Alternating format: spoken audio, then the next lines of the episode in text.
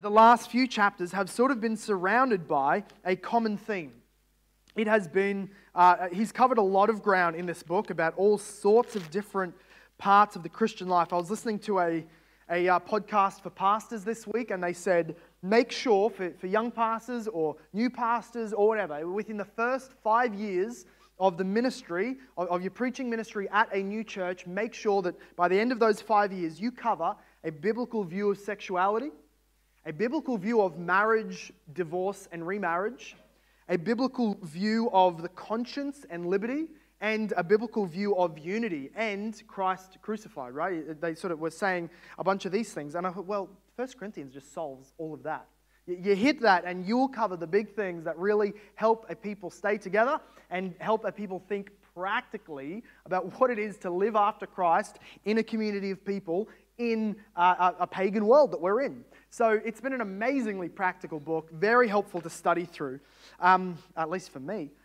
But what, we, what we're going to see now is from verse 8, uh, if you remember back in chapter 8, he's been talking about the meat sacrificed to idols. If you've only come along the last couple of weeks, you would have heard us using that phrase without a whole lot of context. And to briefly say, Paul is addressing those Corinthians who, uh, because there's, there's sort of two parties in the Corinthian church, some of them think that since they've been saved by Christ, they can no longer engage even in touching or even physically going near something that has been dedicated to the demon gods of the pagans. They cannot eat meat, drink wine, or buy anything that has belonged to or been dedicated to those temples, those idols, those demons. We're, we're, Christians now. I'll get taken back into that world if I do that, so I need to stay, steer clear. And then there's the other side who know theologically true that uh, we've been saved from that. That those false gods don't actually have dominion, they don't actually have power over and above Jesus. It's not like a two equal gods battling out for the souls of men. Jesus is the only potentate, he is the sovereign God.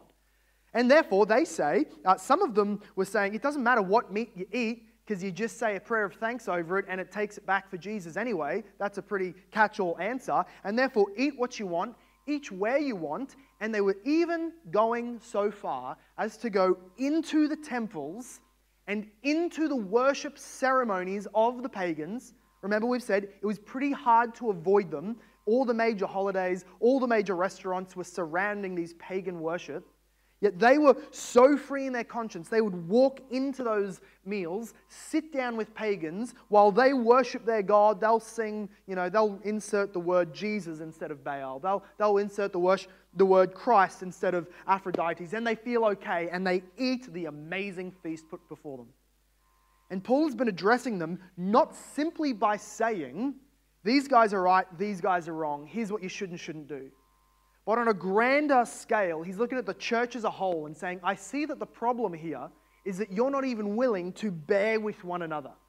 One crew is going out and eating, and you know that the, the other Christians are being tempted, and you don't care. You're saying, dude, just whether you think it's idolatry or not, take a bite. It tastes great. We're free in Christ. And the crew over here are trying to legalistically put their rules for safety onto every other mature Christian, which they also should not do. So Paul has been addressing them as a family, saying, You cannot make rules for others. And those of you who are free and you recognize and know that your liberties are worth defending, Paul says in Galatians, let no one make extra rules for you. Defend your own liberty in Christ. However, he's been showing us that it's the, the glory of the mature Christian, it's a sign of maturity to be willing to give up your rights not because you have to, otherwise it wouldn't be given up your right, but because you love to serve the body. So, in chapter 7, he showed us that he willingly gives up his right to be married because he can win more souls by being single. Then we saw him say in chapter 8 that he was willing to eat no meat if it kept his brother's conscience clean. Then he says in chapter 9 how he even gave up his right of being paid as a pastor just so that he could give a good example and win all the more souls. And it feels like in between chapter 8 and chapter 10, Paul got confused, or maybe he took a break, woke up the next morning, started writing a new chapter, and forgot he was talking about meat sacrificed to idols because there's, there's a weird topic change. But if you take chapter 8, 9, and 10 as a whole unit, it's all about giving up your rights, not just three different topics. And so Paul was showing us by him giving up his, his income, giving up the, the taking of a wage from a church, what he was showing was that by example, Christians can give up their rights in order to serve the mission and the, the local church. So, as Christians, I hope you know now, as we've been talking even in the Q&As after the service, and I hear people talking and some great questions are asked in conversations, yes, the Christian has an almost offensively freed conscience. In other words, if, if you were living consistently, always at the very extremity of what you're allowed to do in Jesus, you better believe that a lot of other Christians would be very uncomfortable. Like, that's how free we are. There's no fabric, tattoo, substance, food. There's nothing really that is outside of our own realm of enjoyment, only as long as it doesn't lead us to other sins. So, of course, sobriety is a question, and worship is going to be a question in chapter 10. But ultimately, I want you to know you're probably freer to do more as a Christian than you yourself let yourself do. But don't hear me saying, just start running towards the edge, and once you hit the ground after falling, you'll figure it out where the, where the boundary line is. I'm not saying that. In fact, that is the whole point of chapter 10. As a Christian, if you take your liberty in Christ and eat what you want, wear what you want, sing what you want, go where you want, go to the parties and the festivals you want to go to, you can, if you use the utmost limits of your liberties, you can, number one, harm the conscience of your fellow believers and cause them to sin. That was chapter 8. Number two, you can limit how useful you are in the mission because unbelievers are seeing a bad witness and are not reached. And number three, tonight we're going to see that if you use your liberties and be as free as you want to and, and use them to the edge, you can actually get yourself, your own soul, into danger of falling over the edge. For those who love to stand so close to the edge, stick their heels down and say, I'm free to do this. No more of this talk of rules and care and all of that holiness of I'm allowed to, I'll do it even though it takes me to the edge. Though Paul says, flee passions, flee temptation, I'm going to be as close as I can to it, you're going to fall. And so tonight, we can take uh, verse 13 as a real thematic, uh, sorry, verse 12 as a real thematic verse. Look at that. It says, with all of that introduction, Therefore, let anyone who thinks that he stands take heed lest he fall. I'm sure you can list 5, 10, 20 famous Christians who've been living out a ministry, and, and either you find out later or it comes out in the middle of their ministry some giant sin that they've allowed themselves to get broiled up into. And you've seen, of course, the carnage of Christ's name that is blasphemed on the news and in the uh, newspapers and in conversations at work and all the, you know, this so called Christian. Do you hear what he was actually doing? Or do you hear what she had done with her money? And so on, and so it goes. Paul is saying that when we see that happen to people, or maybe it's just a friend of yours in the, in the church who allowed themselves to get wrapped up in sin and is, and is dreadfully uh, uh, repentant and remorseful and embarrassed, Paul says, look at them and do never think yourself above that. Don't take your liberty and your, your, your confidence as something uh, that, you, that you just have as a state of permanence. He says, rather, verse 12, take heed, be careful, look at yourself and assess yourself in case you likewise fall into those sins. So I'm going to go back up to chapter 10, verse 1. I'm going to read the whole lot and then we'll start breaking it apart. It's quite an interesting chapter. Verse 1. He says, I do not want you to be unaware, brothers that our fathers were all under the cloud. He's talking here of the Jews. They all passed through the sea, and all were baptized into Moses in the cloud and in the sea. And all ate the same spiritual food, and all drank the same spiritual drink. For they drank from the spiritual rock that followed them, and the rock was Christ. Nevertheless, with most of them, God was not pleased, for they were overthrown in the wilderness. Now, these things took place as examples for us, that we might not desire evil as they did. Do not be idolaters, as some of them were. As it is written, the people sat down to eat and drink and rose up to play. Verse 8 We must not indulge in sexual immorality, as some of them did, and 23,000 fell in a single day. We must not put Christ to the test as some of them did, and were destroyed by serpents, nor grumble as some of them did, and were destroyed by the destroyer. Now, these things happened to them as an example, but they were written down for our instruction on whom the end of the ages has come. Therefore, let anyone who thinks that he stands take heed lest he fall. No temptation has overtaken you that is not common to man. God is faithful and he will not let you be tempted beyond your ability. But with the temptation, he will also provide the way of escape that you may be able to endure it. Therefore, my beloved, flee from idolatry.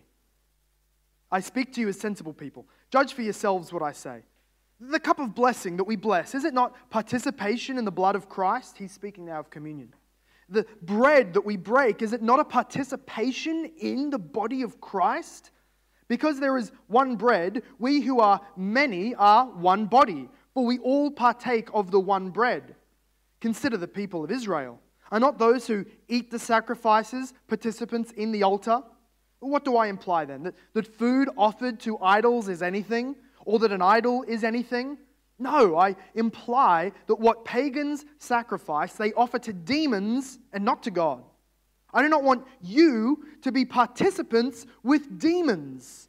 You cannot drink the cup of the Lord and the cup of demons. You cannot partake of the table of the Lord and the table of demons. Shall we provoke the Lord to jealousy?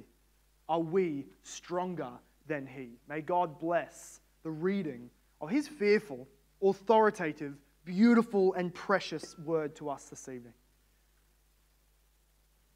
I want you to go back to cha- uh, chapter 10, verse 1, as we see in the first five verses a very severe warning. This is not really the, the big welcome to church evangelistic text that you put up on pamphlets and, and hand out to people. These first five verses of this terrible and horrible uh, uh, summary of the Israelites in the desert.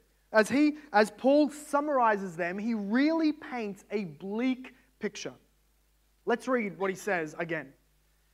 And the point here is that there is a grand warning that not everybody, and I need you to hear this personally, individually, not everybody who partakes in spiritual and religious experiences, even true ones, are safe from falling into idolatrous temptation. Paul's warning is like this He's saying, applying it to them in the context of what he finished with saying with last week. You remember in chapter 9, verse 27, he said, in order to be effective on the ministry, so that he doesn't lose all of his fruit in the mission and get put down by the Lord, not losing his salvation, but losing his fruitfulness on the mission, he says, I discipline my body and keep it under control, lest after preaching to others, I myself should be disqualified, not from salvation which is in Christ, but from his rewards which are dependent on our works. And he says, For I do not want you to be unaware, brothers. I want you to apply that to yourself as well, that you should protect yourself, discipline yourself, so that you are not disqualified from a great reward in the Lord. And he reminds them that our fathers were all under the cloud. So here's some, some funny language. I'll, I'll explain it quickly.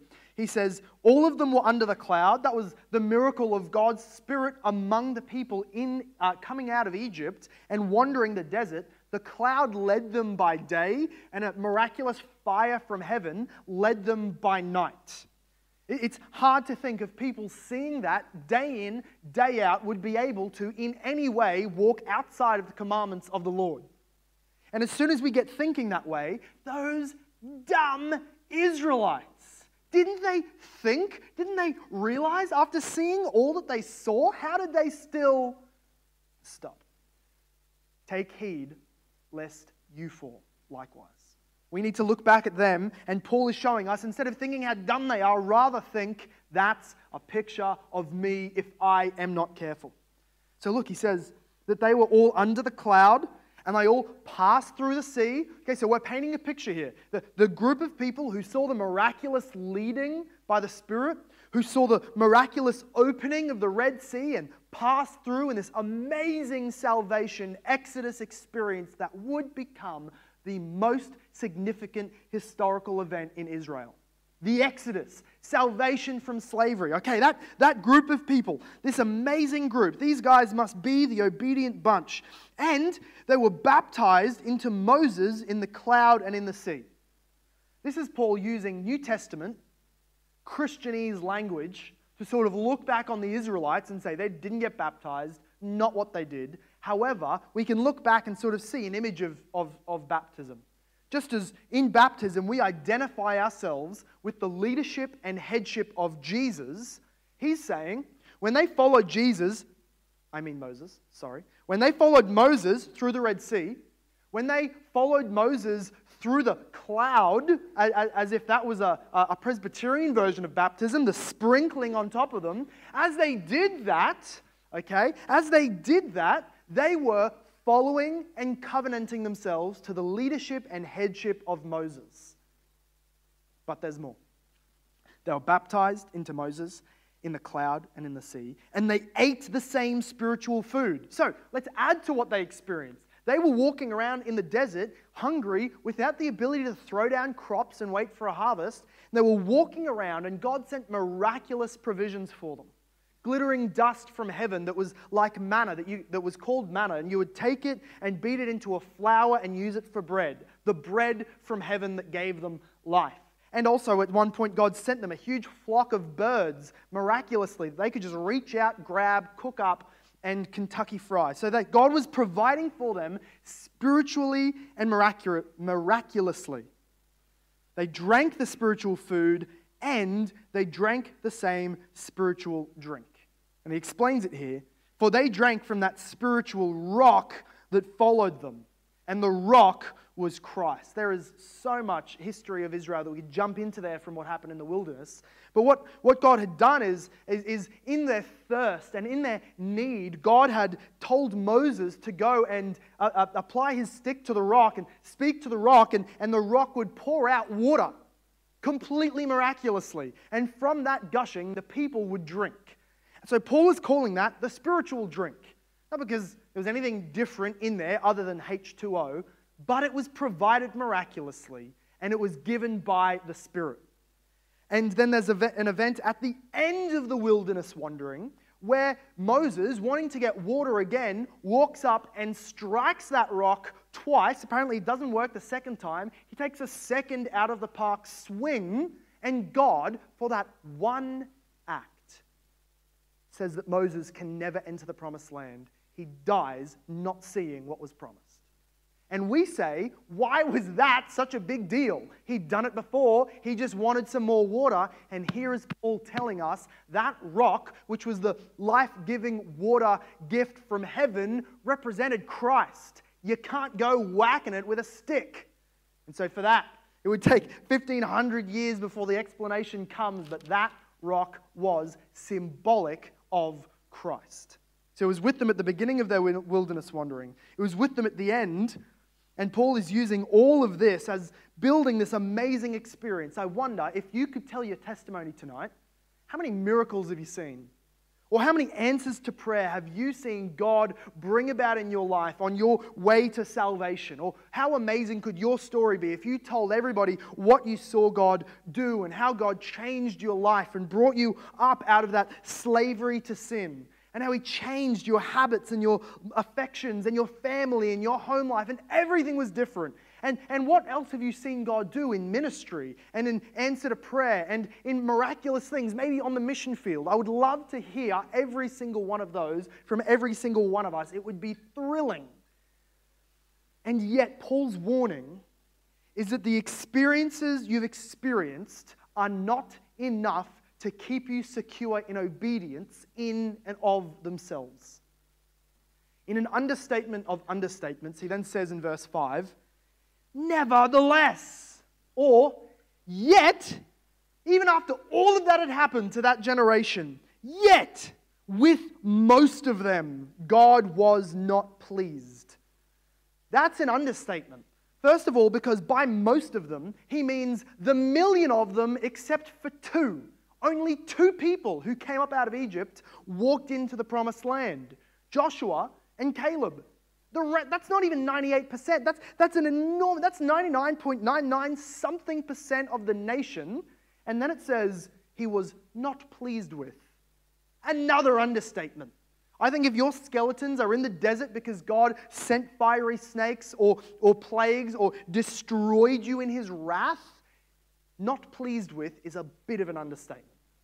And so we're looking at this, this miracle filled generation who saw so much, and Paul is saying, Yet, brothers and sisters, with them, with all but two of them, he killed them in the desert for their disobedience. And the point that Paul will make here is because they took the liberty that they thought they had and went about proudly and arrogantly, went far too close to the edge and were tempted into sin. So, verse 1 to 5 shows us a grand warning not to do that ourselves, not to ever look back on your experience and trust it to be enough to keep you secure in Christ. I don't need to pray much. I, I don't find I need to be really in the Word all that much. You should see my pedigree. You should see what God's done in my life, what God has used me in ministry. I'm sort of just floating along with the Lord. I can drift along my way to heaven without much intentional prayer and discipline and beating my body into submission. Paul, of all people, should be able to say that. And he says no. The, the, the way of the Christian life is discipline in the small and ordinary things of life. And if we fail to do that, we will find ourselves fallen. Now, in the, in the even less desirable and pleasant section of the passage, look at verse 6. he says, The things that happened to them happened to them. Okay, it really happened. It's not a myth, it's not a fable, it actually happened to them. It didn't happen to us, but it's written in Scripture for us.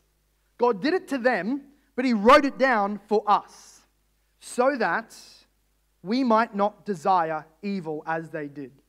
I hope, Christian, that you're getting a sense that the idolatry and the sin that Paul's going to talk about tonight is post salvation idolatry. Which means you cannot just tick, uh, click off and go, yeah, this is for the non Christians, those who worship other gods. This is not for me. I'm in Christ. Paul is tonight talking to us about post salvation idols.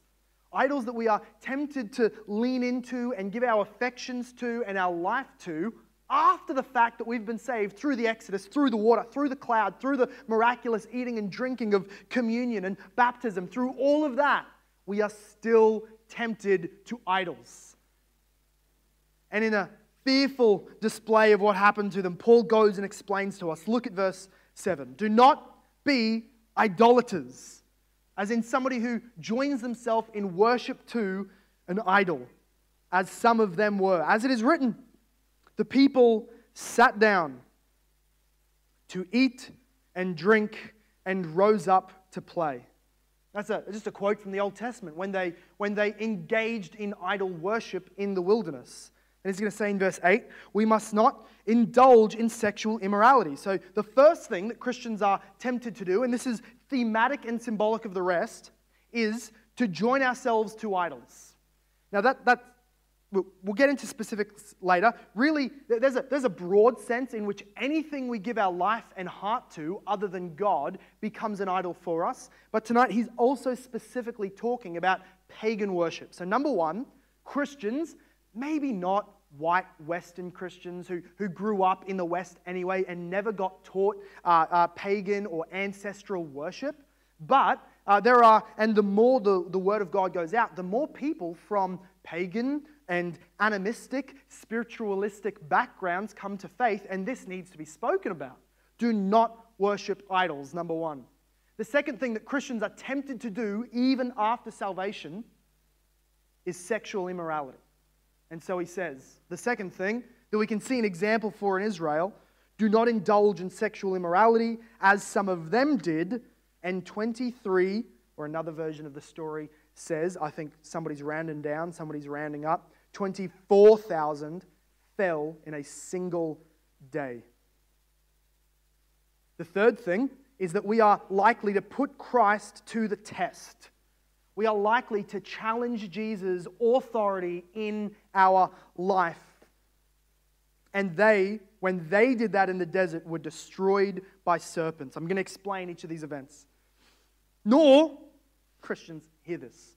The third thing on his list, sorry, the, the fourth thing on his list of top Christian sins that get you killed is complaining, grumbling.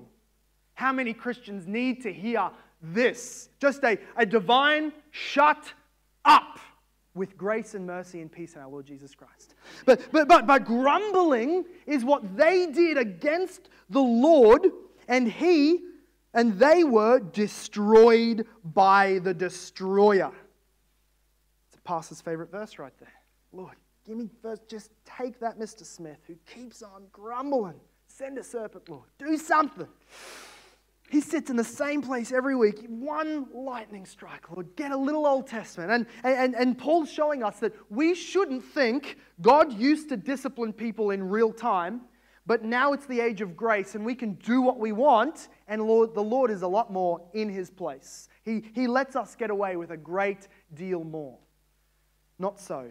Paul is giving to us warnings and exhortations. He says in verse 11 again, These things happened to them as an example, but were written down for our instruction, on whom the end of the ages has come. That first part that he talks about of idolatry. Let's go through the events. He says, Do not be idolaters. Now, what is so interesting about the idol uh, example that he uses is that the, the, the Israelites did not worship some other God.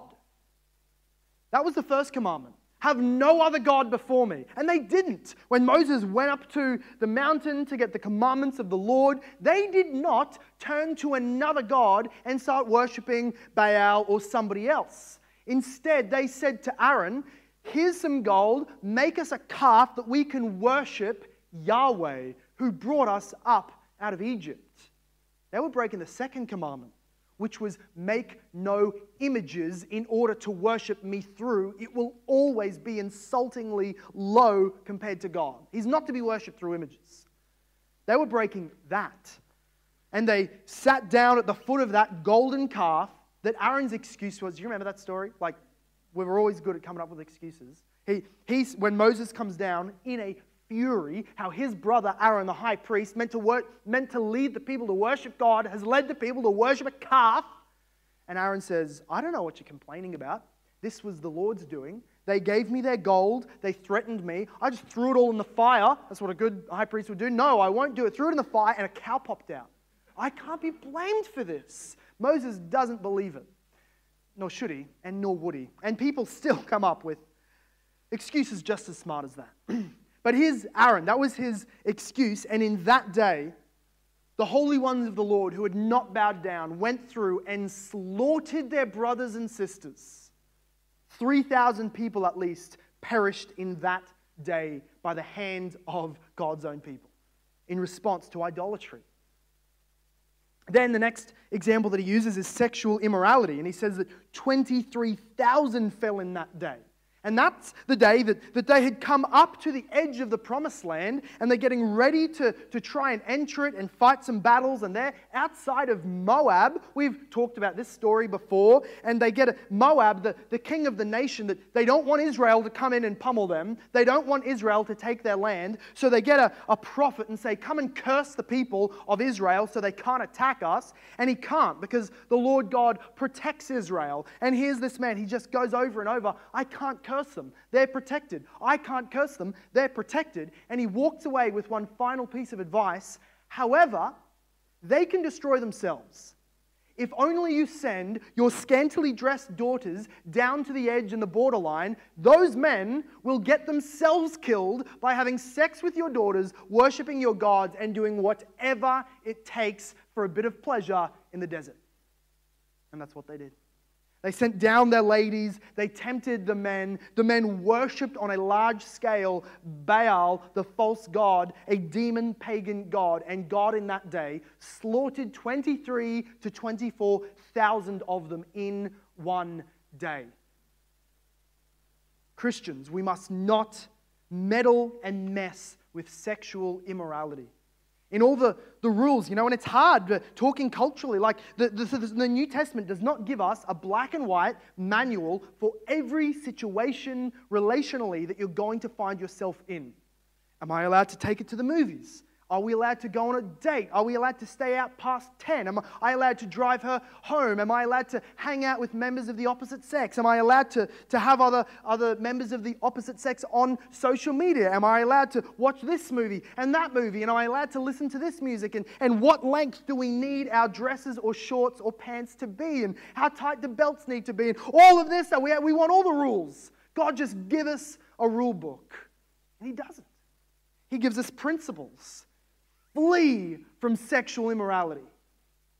And therefore, in that grey area, we make our own conscience decisions and say the most foolish things that always come before a downfall. Yeah, no, I know. I, I'm just not really tempted by that sort of thing. No, I know others are, but you know, me and her or, or, or him and me, we're not really tempted in that way. You know what I mean?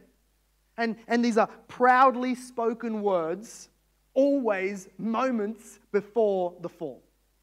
And so, this is an example that Paul is using. Do not so use your Christian New Testament liberty to, to, to, to do what maybe others don't want to do, but you're pretty sure you're allowed to technically do this on a date, you know, in terms of going somewhere, taking her somewhere, buying a certain jewelry, whatever. And you go, this is all good. But in going that close, you know you are taking yourself to temptation maybe even to married men and women. You know, you there's nothing in the Bible that says don't talk about your weekend with a member of the opposite sex at work. Jeez, I'm just talking to him. It's just a few laughs. He just likes the sound of my voice, and oh, would you look at that? An emotional affair. We need to not walk in the pride of our liberties to such a degree that it would take us to the edge of temptation. And Paul uses this severe example because the desire within us to sin is always so strong. 23,000 massacred bodies in the red blood dirt because of sexual immorality. It was written for our instruction. Or, or the other example, when they grumbled against Moses they started speaking against him and, and didn't like his planning or his leadership. They complained against him, and God sent to them in the desert a, a cloud, a storm of fiery serpents.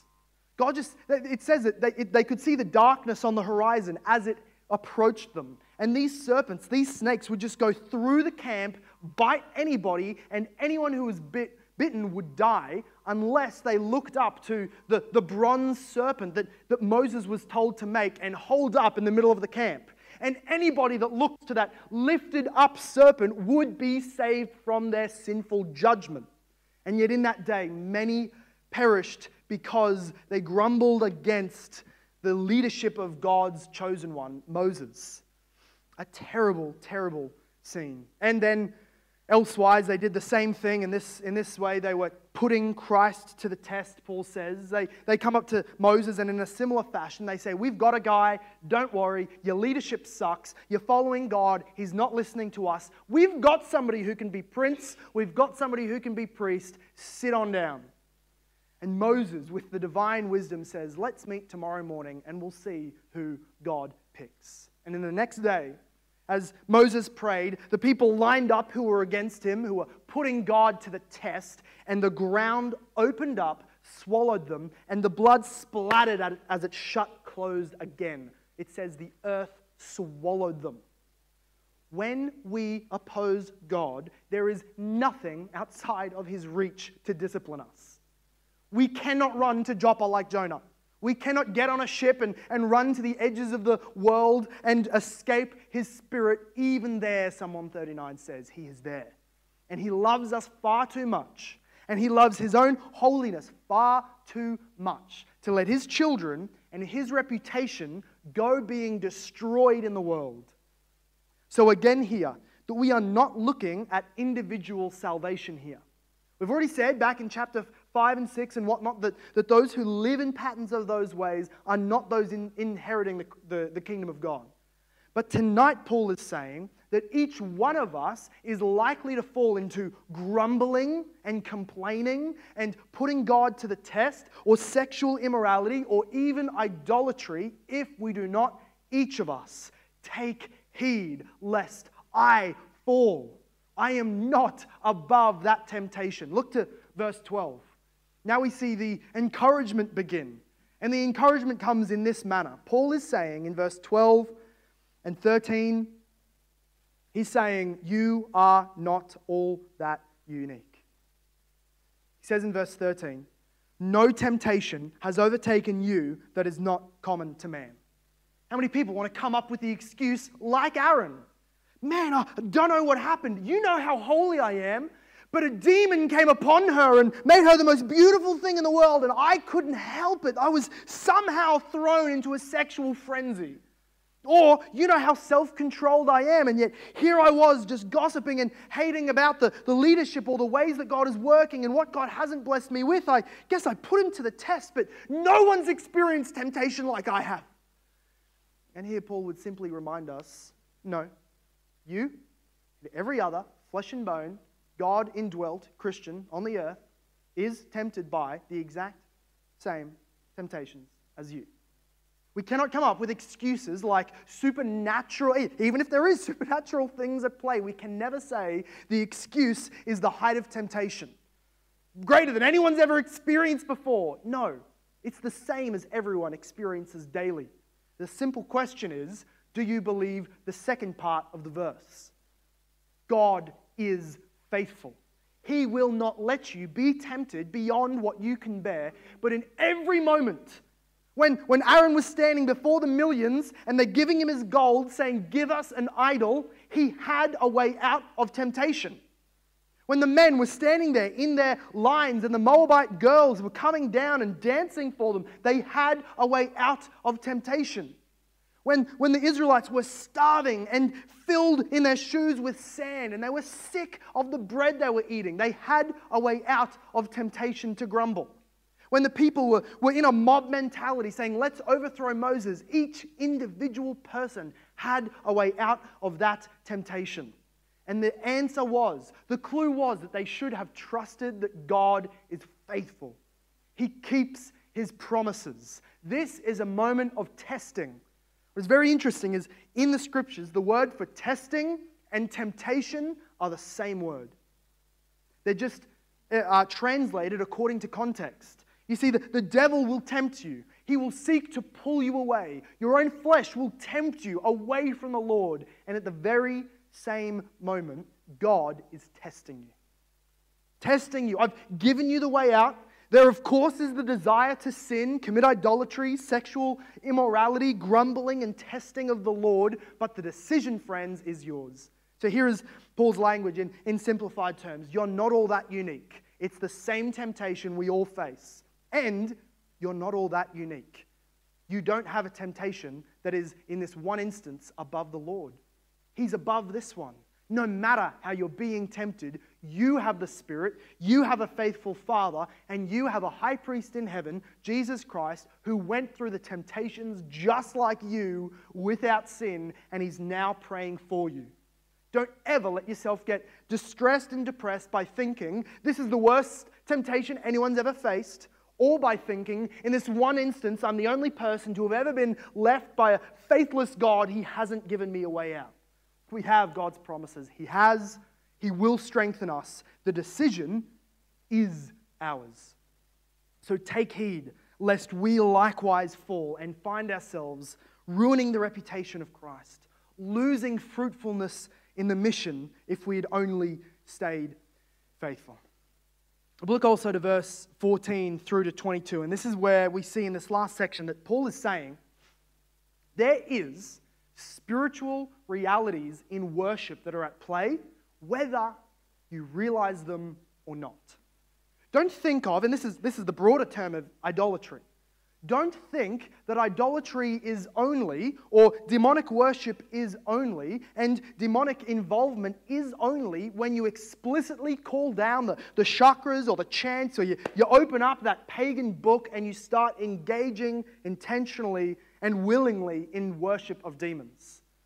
Now, Paul will say throughout the New Testament that certain things people are doing through their covetousness, through their sexual immorality, through their giving in to social pressures and, and give in and bend the knee to stateism. It's all wrapped up in idolatry. So let's read verse 14 to 22 and I'll recap and apply. Therefore, my beloved, flee from idolatry. You see how this relates to the, the meal of the meats that are sacrificed to idols and the, and the worship ceremonies. Flee from it. Don't flaunt your rights because, number one, you'll get in the way of others coming to Christ. Number two, you'll get in the way of your brothers having a clean conscience. But tonight's point is that you are not as strong as you think you are. You are strong when you are near to Christ, reliant on Him, and fleeing from idolatry. You are weakest against idolatry and every form of temptation when you are letting yourself get near to it. So let's keep on reading like I said I was going to. Flee from idolatry. I speak to you as sensible people. You're adults. Think about it, he's saying. Judge for yourselves what I say. Think about this. The cup of blessing that we bless, which is what the, the cup in communion was called, the cup of blessing that we pray over, is it not a participation in the blood of Christ? The bread that we break, is it not a participation in the body of Christ? And what he's saying here is we're not just taking snacks and remembering Jesus. There is actually a spiritual reality, and maybe, maybe you didn't know this, but in communion, which is why the next chapter in 11 is going to tell us that God was killing some of the Corinthians because they were doing this and handling this spiritual matter in an unworthy way. The sacraments of the Lord in baptism and the Lord's Supper have powerful spiritual realities going on behind them. They're not just a memorial meal. They are a spiritual act in which, when we take it to ourselves, either in baptism once at the beginning or in communion periodically through our Christian life, we're engaging ourselves with the covenant of God. We're, we're throwing ourselves onto His mercy, repenting of sin, and identifying with the resurrection of Christ. There is a spiritual bond that is occurring. And so he says, therefore, though we're all many bodies, we're actually one body in the body of Christ. That's what communion is showing us. Verse 18 Consider the people of Israel are not all those who eat the sacrifices, participants in the altar. Uh, he's using Old Testament language here, saying, You bring your, your sacrifice. That guy does the burning. The priest does the burning for you, and yet you take a bit home to eat showing that, that you and the sacrificer and the God receiving it, you're all unified here by eating of the same substance. So he's really just building the case that spiritual acts of worship have spiritual realities behind them. And he says, What do I imply then? So, is the application from this that Paul's going to say, and when you go and worship an idol, or, or when you go and eat the meat that has been sacrificed to an idol, or when you sit down at the festival gathering of Aphrodite or, or, or anyone else, when you go and do that, am I saying that you are being stripped away from Christ and made one in the body of the, of the pagan? He says, no. In the next verse, he says, no, the, the, the, the, the gods are nothing. They don't have the power to pull you out of Christ. They don't have that sovereignty. They don't have that covenantal obligation that can override your covenantal obligation in Christ. And yet, he's showing that the act of pagan worship or a pagan festival, sitting down while they're singing their songs, that's not a non event. Just because our God is the real God and you're not genuinely worshiping the demon doesn't mean you're not opening yourself up to some danger doesn't mean that as the demon is standing there over you, As, as the, the Christian comes into the pagan temple because they've got the best meat, and there they sit under the shrine and they say, I'll just say Jesus' words during the songs, it's all okay. Or, or the, the Christian goes into the mosque and sings along to escape persecution, but says Jesus under their breath. When that is happening, the demons that are resident in that temple mock the Lord God as they did in the day of Baal in the Old Testament. You need to realize there is a spiritual reality here that they mock the Lord, saying, Look at your people coming to me, coming bending the knee to my worship and my festival. And Paul is saying, even though it is a, it's not an absolute impossibility, it's a logical inconsistency here when he says in verse 21, You cannot drink the cup of the Lord and the cup of demons. You cannot partake of the table of the Lord and of the table of demons. And in verse 21, he said, I do not want you to be participants with demons. And again, can I be honest and say you're probably not struggling with the temptation day to day to go on down to the, the Mormon or Buddhist temples in our area because they've got a great potluck and sing their songs. Probably not the temptation you're facing. And yet, those more formalized version of demon worship are just re, uh, uh, examples for us for what idolatry we are tempted towards. Let me submit this to you that an idol is anything that you put in the place of God, Yahweh, our covenant God, who brought us up out of slavery to sin.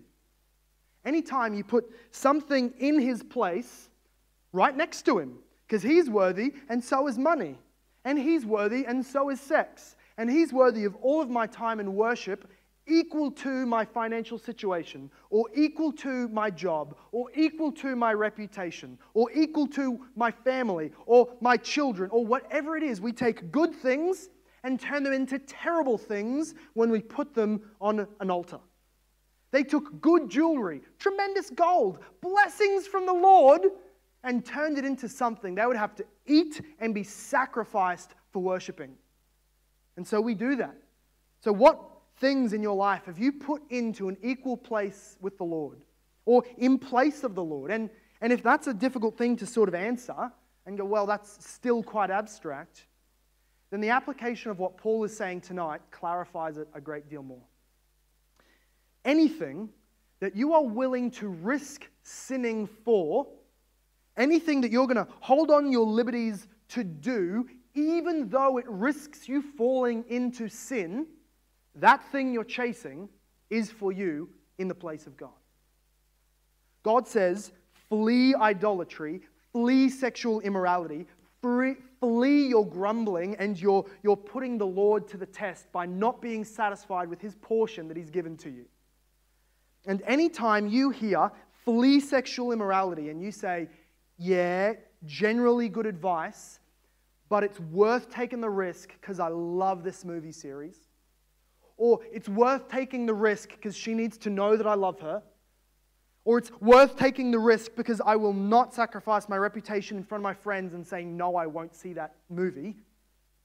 Or when he says, do not grumble, and we say, yes, true, but in order to, to hide or, or flee from grumbling, I'm going to lose some friends here. I'm going to have to rebuke some people who I love and want to impress.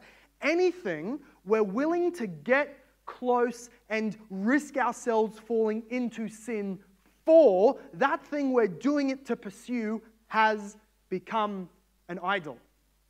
And in Paul's words tonight, you need to realize that behind those realities are demonic powers I don't, I don't want to sound too, too crazy and you know, left wing spiritualist tonight, but I'm telling you that in Scripture and, and in history, they didn't make idols out of, out of pigs for no reason, out of, out of uh, the, the, the gods over their fields for no reason. They weren't just dumber than us, they had things they desired. Plentifulness in the harvest, plentifulness in, in making children and being fertile getting plenty of money in the marketplace, safety at sea. They just made gods out of all the things they loved and sacrificed everything they could to them. And behind those things were demonic powers and temptations. And so today we need to realize if, if money is that one thing that, that is keeping you close to temptation, despite the Lord's commandment to flee from temptation, money is for you an idol.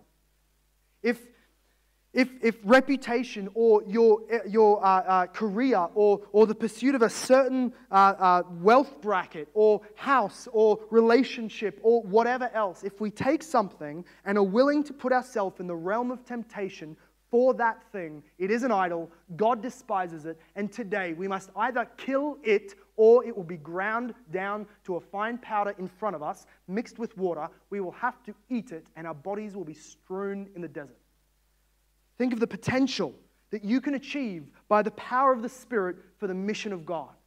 Maybe you'll have a call on your life for missions or for being a soul winning evangelist or, or the father of multiple pastors and pastors' wives or whatever it is. Or, or you're going to be somebody who wins souls in the workplace or you're going to be someone who leads worship for the thousands or whatever it is. I don't know. I can't pretend to imagine the potential God could do with each one of us. But it will be falling flat. It will not be achieved for God. That whole potential of your calling will be wasted if you dance close to the line of temptation and give yourself over to that idolatry. The Lord will not be mocked. Can I end on this, this challenging question from Paul? Shall we provoke the Lord to jealousy? After hearing all of that, you want to go on that? You want to go start poking the throne of the Lord? Are we stronger than He? Can you bow your heads as we close out tonight in prayer? And before we pray, I want each one of us with bowed heads to realize the reality that we are reminded of here is that God is God. We are sinners. Even with all the blessings in the world, we will find ourselves walking away from the Lord. The strength that that is needed to obey, the strength that is needed to remain covenantally faithful, does not come from us, but comes from God and His Holy Spirit. Given to us by the blood of Jesus, who died for your sin, sexual immorality, idolatry, grumbling, and putting the Lord to the test through impatience. Whatever sin any one of us has, whether we, we think ourselves Christians and we are not, or whether we, are, we, we know we're not Christians, or whether we are tonight here covenantally bound to Jesus Christ by faith, you need to know your sins are forgiven by one thing and one thing alone the blood of Jesus on the cross and his resurrection. Father God, we do not want to be a church or a people or individuals who, despite all of the blessing you give to us and all of the teaching you provide for us through your word and all of the rescuing that you've done in the past, we do not want to be those who that is wasted on, who are found, in fact, to be meddling in sexual immorality or idolatry or complaining or being impatient with you. Lord, we want to be those who, who see a good return on the investment you put in our lives. And I pray that that would begin tonight, Lord, with assurance in our hearts, with confidence not in ourselves, but in Jesus who, like that bronze serpent of the desert, was, was lifted up to die, and anybody that looks to it is saved and forgiven of their sin. I pray, Lord, that you would make us joyful and trusting in Jesus and receiving these solemn warnings from the pen of Paul and by the power of your Spirit, that we would severely test ourselves where in our life we have tolerated idolatry.